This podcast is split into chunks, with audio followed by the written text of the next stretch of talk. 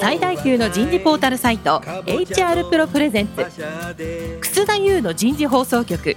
有名企業の人事にズバリ聞く。年間数百社の人事を訪問し続けている人事のスペシャリストでありシンガーソングライターとしても活躍する HR エグゼクティブコンソーシアム代表の楠田優が有名企業の人事や人事をサポートする専門家を招いて企業が抱える課題や実際の事例を紹介しながら解決策を模索していきます。この番組はビジネスコーチ株式会社株式会社ワークスジャパン株式会社マネジメントサービスセンターの提供でお送りいたします。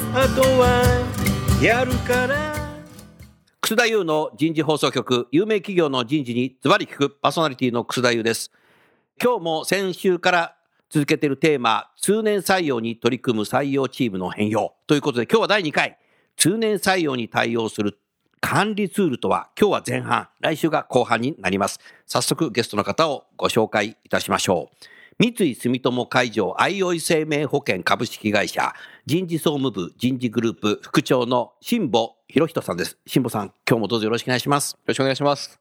続きまして株式会社全期限社長室室長の石丸新平さんです。石丸さん、今日もどうぞよろしくお願いします。よろしくお願いします。最後に今回のスポンサーを務めていただきます、株式会社ワークスジャパン IT ソリューション部コンサルティング課課長の小島克弘さんです。小島さん、どうぞよろしくお願いします。よろしくお願いします。さあ、先週はなぜ今、通年採用なのか、ちょっとね、話がそれたけど面白くね、リスナーの皆さん理解していただけたかなと思いますが、今日は、通年採用に対する管理ツールとは、というふうになってますけど、まず最初、小島さん。はい。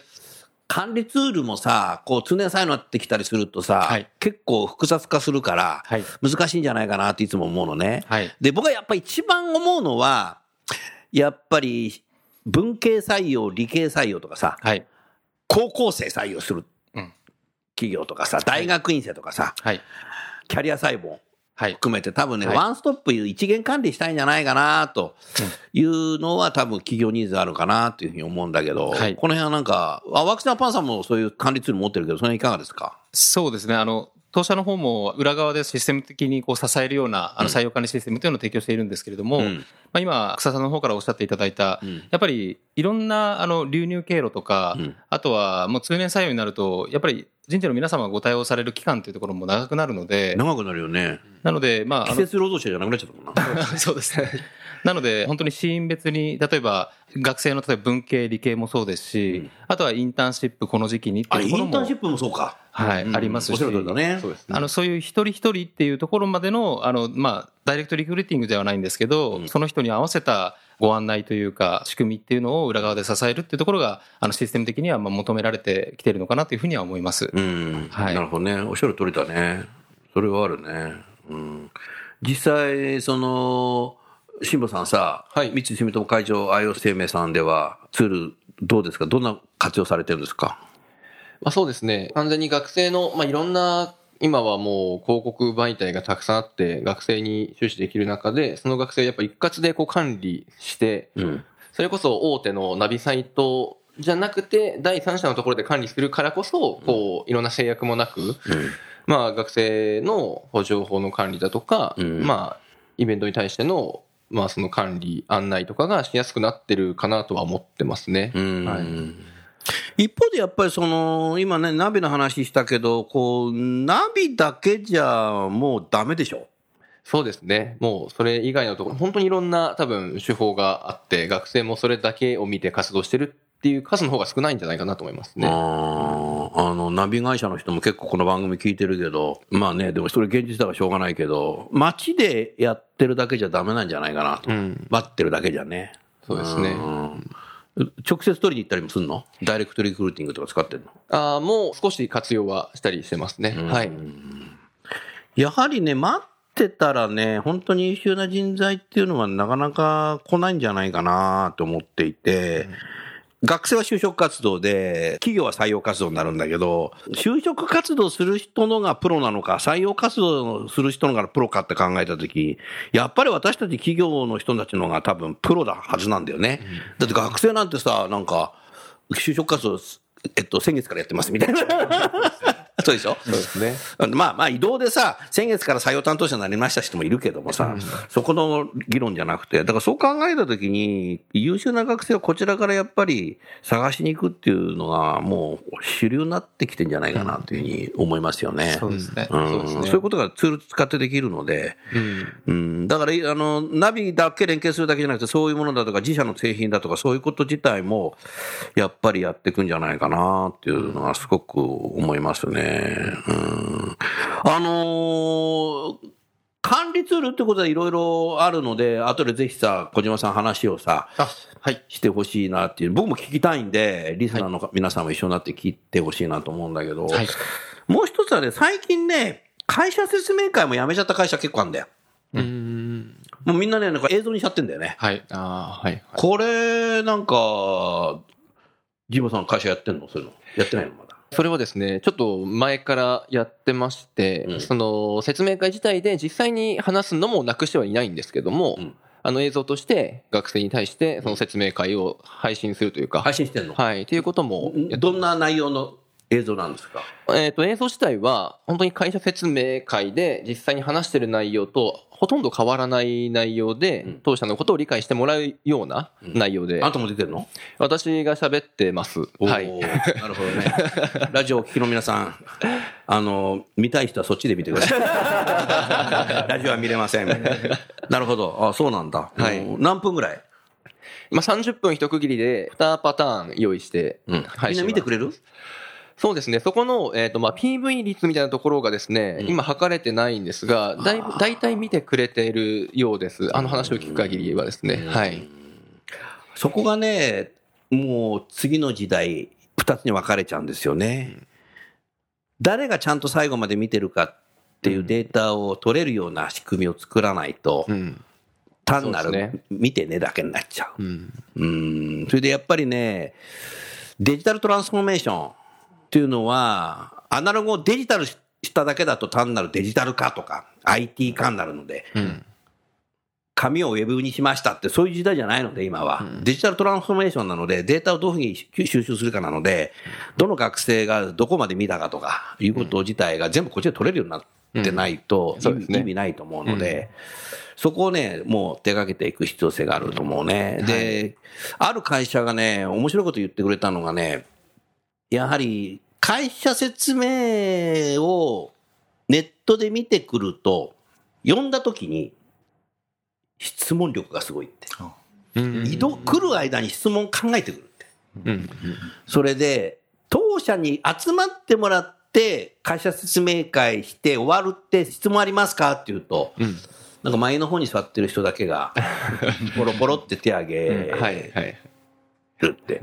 そうすると、後ろの方の人たちは、ついなんか1時間前まで他の会社の説明会聞いてるから、なんかちょっと眠いな、夕方の2時はみたいな。なんか座ることがなんかさ、座ってればなんか泣いてもらえるのかなみたいな意識の学生も、なんか大学のさ、あの、語源みたいな感じで、ね。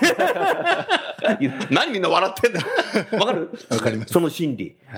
だから質問出ないんだよ。うんだからさ、熱心に見てくる、来てる人が誰なのかっていうことでさ、関心が高いっていうのと、やっぱそういう人が質問してくるっていう、なった時にさ、もう来る前からさ、意欲が違う、意識が違うんだよ、これ。どうこれ？いや、でも本当おっしゃる通りだなと思いますね。誰が見てるか分かんないで、また呼んで同じことやってるっていうのは二度目になるし、見なくても OK でやるし、そうですね。何かっていうと、映像を作った人だけのね、MBO 達成みたいな。確かに、自己満足で終わっちゃいますね、そうすると。はい。うん、それじゃダメだな。うん。うん。今の話どうですか？映像。そうですね。あの説明会を映像でされてらっしゃる企業様ってやっぱり増えてるあの実感はあるんですけど、うん、そもそも説明会自体を、うん、あの出なくてもいいよっていうふうに歌われてるお客様とかもやっぱり中にはいらっしゃるので、うん、先行希望すれば各書類を提出すれば説明会出なかったとしても構いませんというふうに割り切られてるあの企業様もいらっしゃるので、まあ、そうなると学生さんからすると何をもって志望するのかなっていうところもよく分からなくなるんじゃないのかなっていうところもあって。映像とかその説明会とかっていうところももちろんあるんですけど学生さんの手間なく選考に受けられますっていうところをあの企業さんがこう重要視されてしまうのがまあ強くなると逆にこう学生さんも何をもって志望するのかっていうのが出てこなくなるので、うん、それで結局、あの、就活が終わって、まあ、内内定してっていうところを考えたときに、ちょっと心配だなっていうふうに思ってしまうところはありますね。それはね、ちょうど私の人生の経験で言うと、ネットで物が買えるような、例えば僕はもう毎日アマゾン使ってるけど、はい、最初にアマゾンっていうのをログインしたときに、買うの怖かった。うん、やっぱ実際製品見て、手で触って、うん、肌触りとか、そうですよね。ないと。僕もそうです。買ったことない製品は買うの嫌だなと。はい。でも買ったことあるやつと同じだからさ、買っちゃうけど。うん。それから本なんかも、3ページぐらい立ち読みしてからじゃないか買うの嫌だなとか。うんうんうん最近20ページぐらい読んじゃうけど。だって最近本屋さんに居座るもんね。どんどん読んじゃってる人いっぱいいるよね。まあ、まあそれはいいんだけど、だけどもね、今そんな全然ない。そうなんですよね。でしょ？はい。だから何かっていうと、企業の採用担当でもうね、会社説明会やんないと。うん。うん。それからね、もうぼちぼち出てきてるけども、ビデオ面接で、うんうんうん。内定出しちゃう。そんなのがね、出てるよ、石丸さん。はい。あんたの会社のおかげだよ。ありがとうございます。まさにその通りでして、あの、特にインターンなんかも増えてきてますので、その本当に一次面接っていう場を設けると、まあ、とりあえず来ちゃう学生ももちろんいますし、うん、こう面接自体全部有効かっていうとそうでもなかったりするんですね。うん、それをこうビデオ面接にすることで、まあ、本当に地方の学生さんも意欲があれば応募できますし、それをこう見てインターンに呼んでいくとか、あるいは新卒採用に関しても、一次面接ってすごい時間を使ってますので、そこをビデオ面接にしていくということで、人事の方が複数人でちゃんと公平なあの評価ができるとか、そういった形で使われるケースが本当に増えていってるかなというふうに思います。えっとね、去年、一昨年アメリカ4回行って、去年5月にアメリカの西海岸カリフォルニア州のサンフランシスコに行った時に、まあ企業訪問して人事の方に、この採用についてのなんか話題になんか突然なって、本当は違う話聞きに行ったんだけど、いわゆるビデオカンファレンスの話をしてくれて、従来はやはり当社に来てもらって会議室予約して面接してってやってたんだけど、今全くないって言うんだよ。で、多分リスナーの皆さんもサンフランシスコって言うと、ああ、 GAFA とかと思うんだけど、そうじゃないんだよ。グローバル洋服屋さんだよ。グローバル洋服屋さんな。あの、G のマークな。うん、それで、お店で働く人はお店で採用するからみんな店に来てくれるから店長がやればいいんだけど、そうじゃなくて、本社でマーケティングとかさ、HR とか人事とかね、うん、法務とか経理とか、で、そういう人が、たまたまね、今年、ロサンゼルスから応募してきたらしくて、それはやっぱね、もうビデオでやってんですよね。で、昔はと昔は飛行機でロサンゼルスからサンフランシスコまで。そうですよね。来て、タクシーで来てましたね。いや、今、ウーバーですけど、って言ってたけど。今ね、来ない。一時。でももう、ジョブディスクリプションがあって、うんそれができるんであれば、そういう経験してるんであれば、もうビデオで話して、もうそれで OK で、もうそこで内定出しちゃう。で、出社日の日に初めて会って、あ結構身長高い人ですね、みたいな。とかね。うん、そもうそうなってる。って言うんだよね。それで、先ほどのアマゾンじゃないけども、アメリカではもうスマホで、いろんなものを買う時代なんですよっていうのを日本の人たちに話した時みんなポカンってして、え、日本はそんな時代来ないだろうとかって言ってから、はい、今そんな時代は来ないだろうっていう人いないよね。うん、だから時代が変わる時っていうのは、多分そういうこと、なるんだろうね。うん。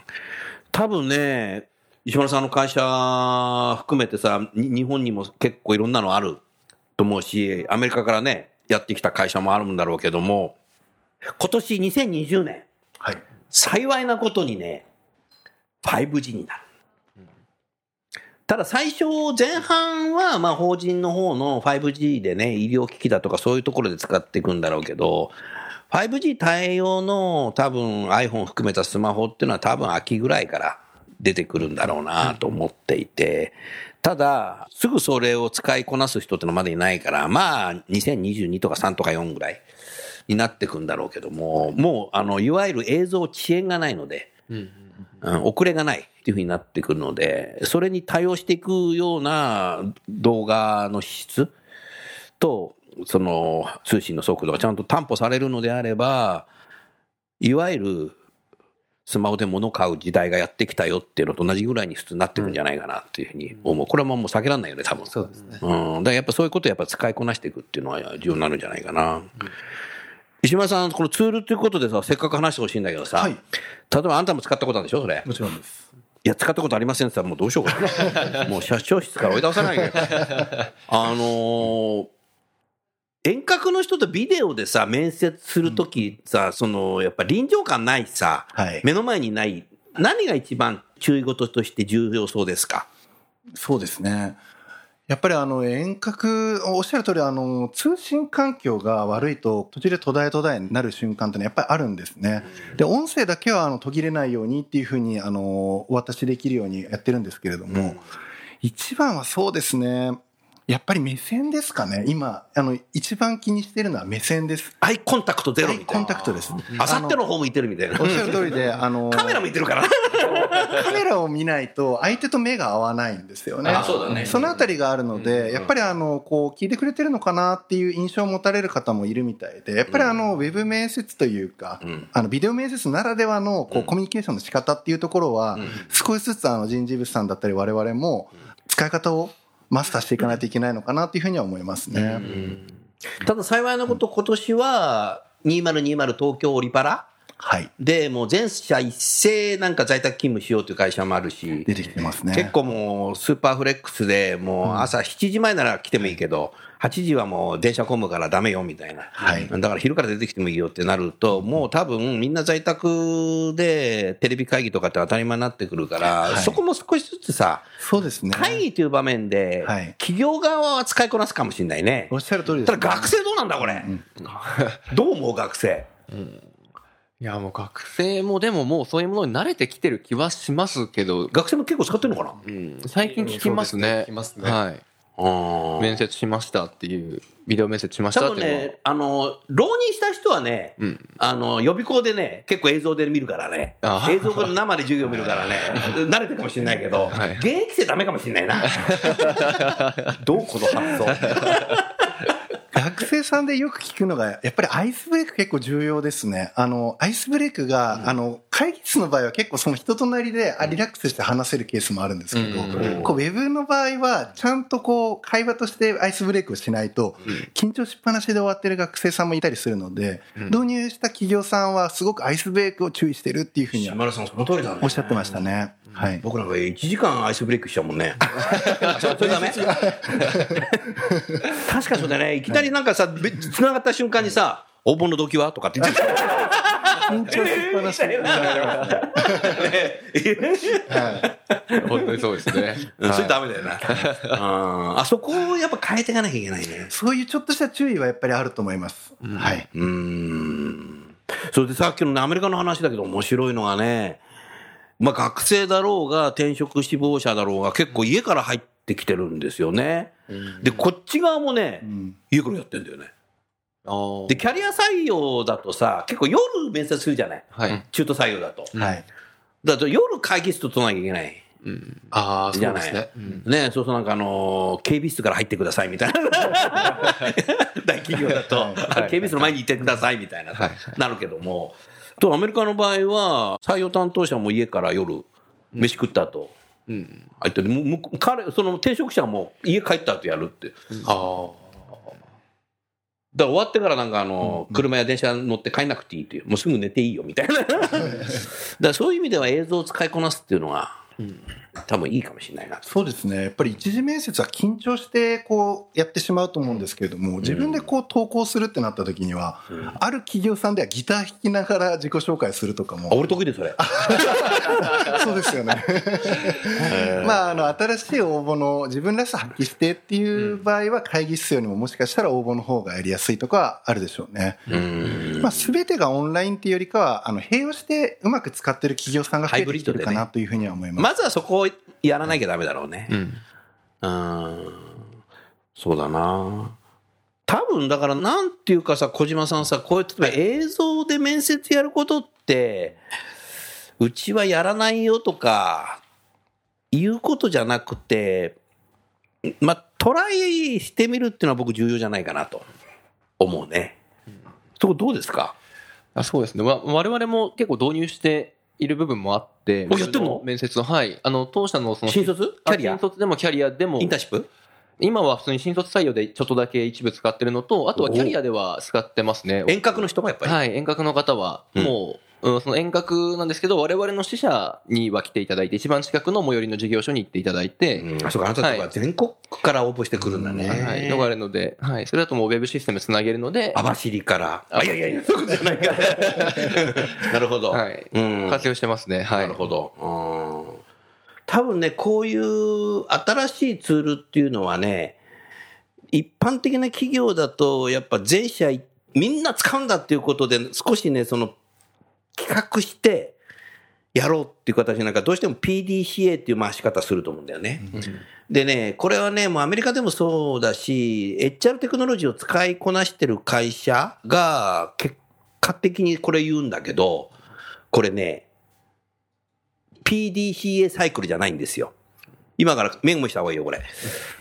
あのね、出川サイクル。出川サイクル。出川サイクル。うん。英語だとね、ABCD の D、G、W、A。で、日本語で出川サイクル。出が鉄路じゃないよ。鉄路だと思いました。で、でっていうのは、まずやってみる。do。アジャイル。トライアンドエラス。do ね。うん。その次は G だけども、G は go for broke。つまり何かって当たって砕けろ。できなくてもやってみようみたいな。なんか通信回線切れてももう一回繋いでやればいいじゃないかみたいな。当たって砕けろ。ごめんね、切れちゃってみたいな。ね。はい、そうそうそう。で、W がウォームマインド。これ何かっていうと、失敗してもみんなで温かくやろうよと いう巻き込んでいく周囲を。はい。それから最後がリアクション。うんもう、あの、反対する人もいるじゃない。そういう人たちも味方にしてね、行動していこうよという、そういうサイクル。もうね、HR テクノロジー、もう AI もそうだし、全部そうですよ、今。だからこれ人事だけじゃなくて、現場もそうなってる。はい。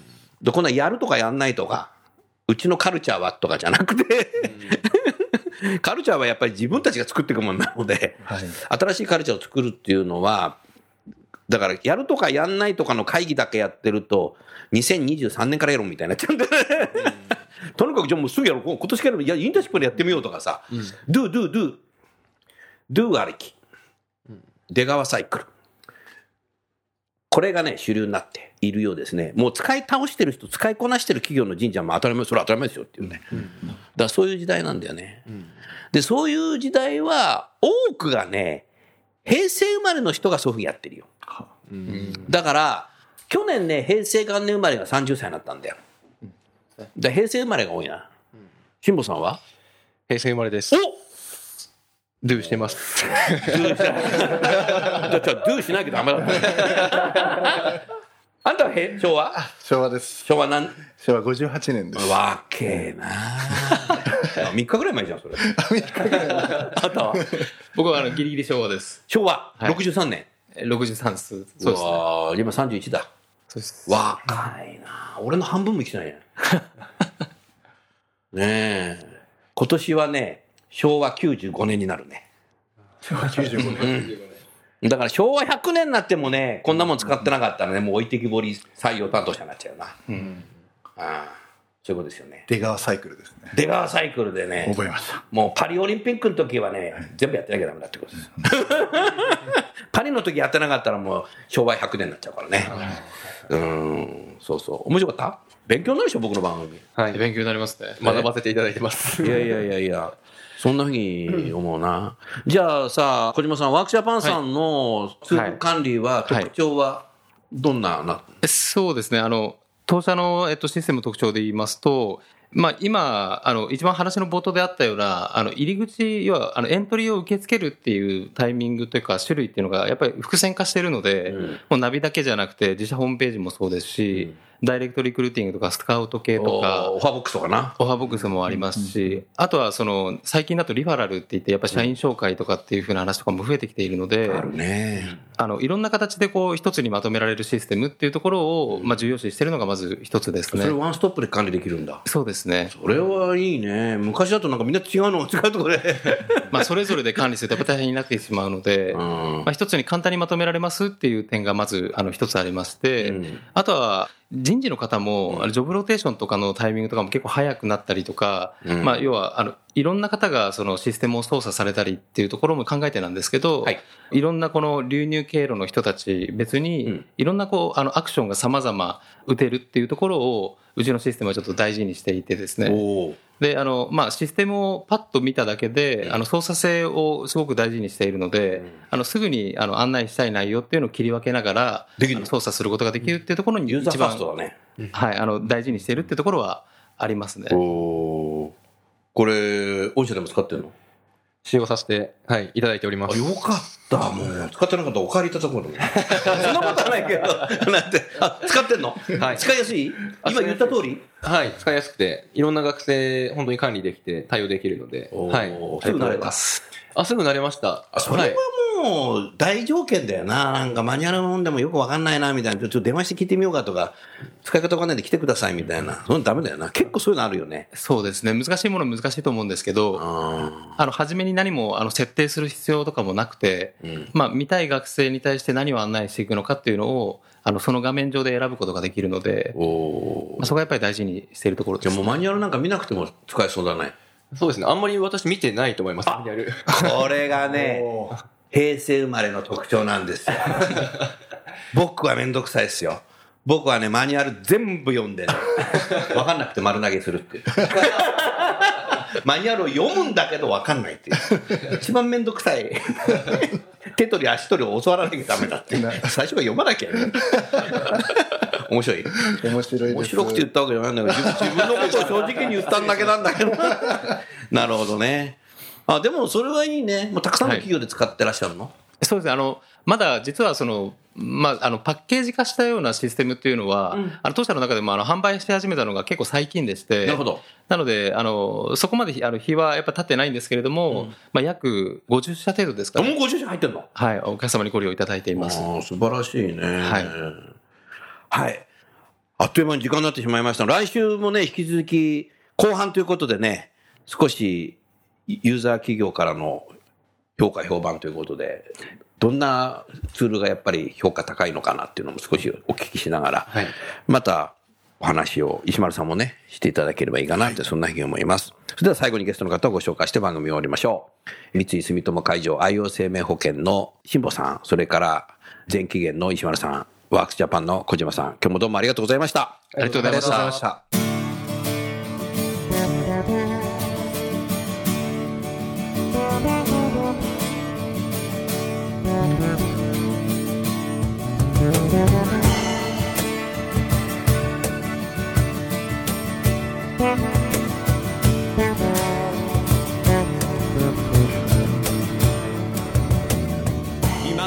今日のお話はいかがでしたか？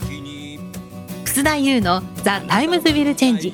時代は変えられる」とともにエンディングといたします。この番組は日本最大級の人事ポータルサイト HR プロのウェブサイトからもお聞きいただくことができます。HR プロでは人事領域で役立つさまざまな情報を提供しています。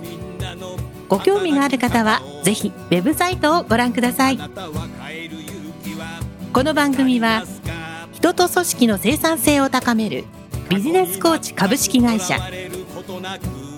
企業の人材採用支援キャリア支援を通じて人と企業の持続的な成長と価値創造に貢献する株式会社ワークスジャパン。